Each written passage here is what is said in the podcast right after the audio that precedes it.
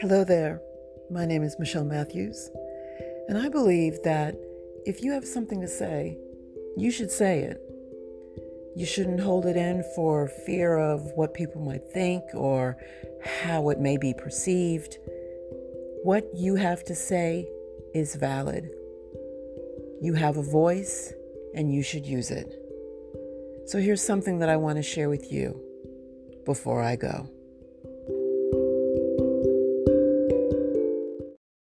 Hello, everyone, and thank you for tuning into another episode of the Before I Go podcast.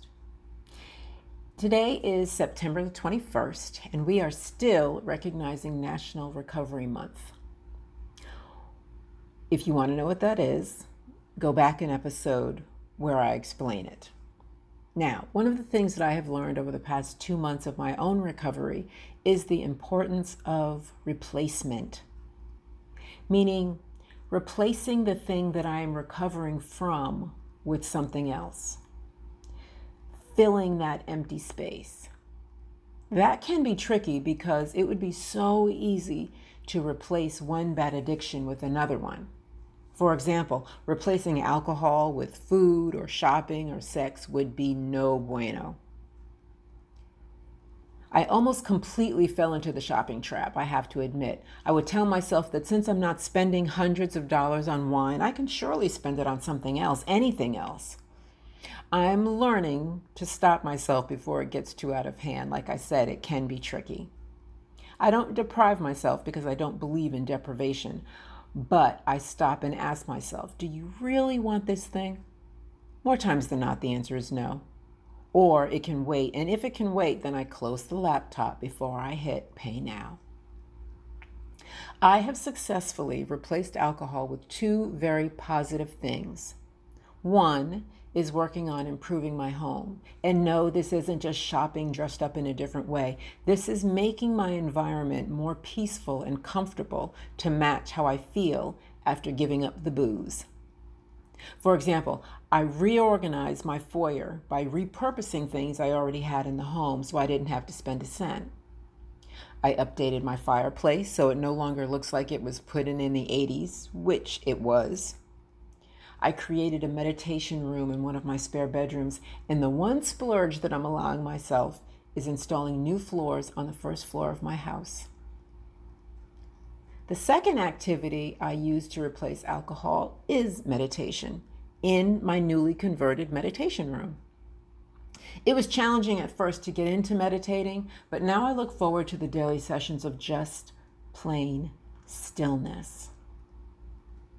I usually meditate in the evenings after work, but sometimes on the weekend I'll allow myself a longer session in the morning. During meditation, I find that certain thoughts or phrases will pop into my head, and if it's something that's not useful, I don't fight it. I acknowledge it, and then I let it go. Sometimes the thought or phrase is very useful. This morning, while meditating, the phrase, you are exactly where you should be, hit me like a ton of bricks. You are exactly where you should be. I remember when I was a kid, I couldn't wait until I turned 16 so I could get my driver's license. Then I couldn't wait until I was 21 so I could legally drink alcohol. Then I couldn't wait until I was 25. Then I got married and had a baby and got divorced and got married again and had another baby. And then I was 30 and had a breakdown and fell into a depression. And then I realized that I had wasted my youth wishing I was older wishing I was somewhere else doing something else other than what I was doing in the present moment. My 30s and most of my 40s were not my finest moments. I was fighting depression and angry most of the time. There were some good times, but I struggled to remember them. I had no idea how to embrace the present moment. I was always looking to find a way out of the present because I always believed that something better was on the horizon. I could not appreciate what was right in front of me. Does that sound familiar to anyone, or was it just me? I think about one of my favorite Bible verses, the verse that actually helped me get through my second divorce and kept me from jumping off a building. It is found in the book of Romans, the eighth chapter, verse 18. And it says, The sufferings of this present time are not worthy to be compared to the future glory that shall be revealed in us. The sufferings of this present time are not worthy to be compared to the future glory that shall be revealed in us. And when I first grabbed hold of this verse, I believed it meant to just hold on because things are going to get better. Now, I like to take it a step further in that since I know that things are going to get better, because they always do, embrace the present moment while you wait for those things to get better.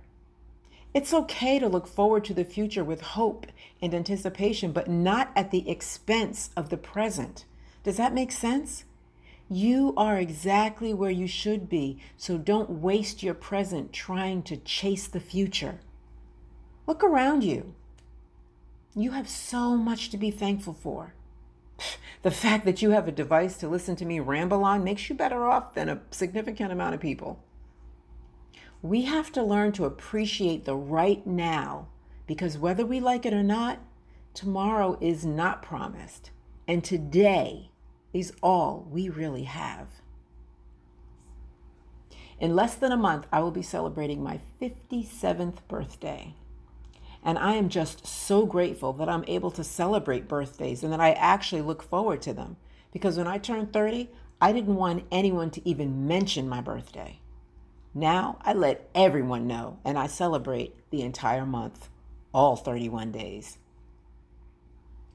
The sufferings of this present time are not worthy to be compared to the future glory that shall be revealed in us. Truer words were never spoken I believe I am walking in that future glory right now, and it will only get better from here. Trust me. Well, that's all I have for today. Thanks again for listening. But before I go, let me share this with you from Eckhart Tolle. Whatever the present moment contains, accept it as if you had chosen it. I'll see you next time.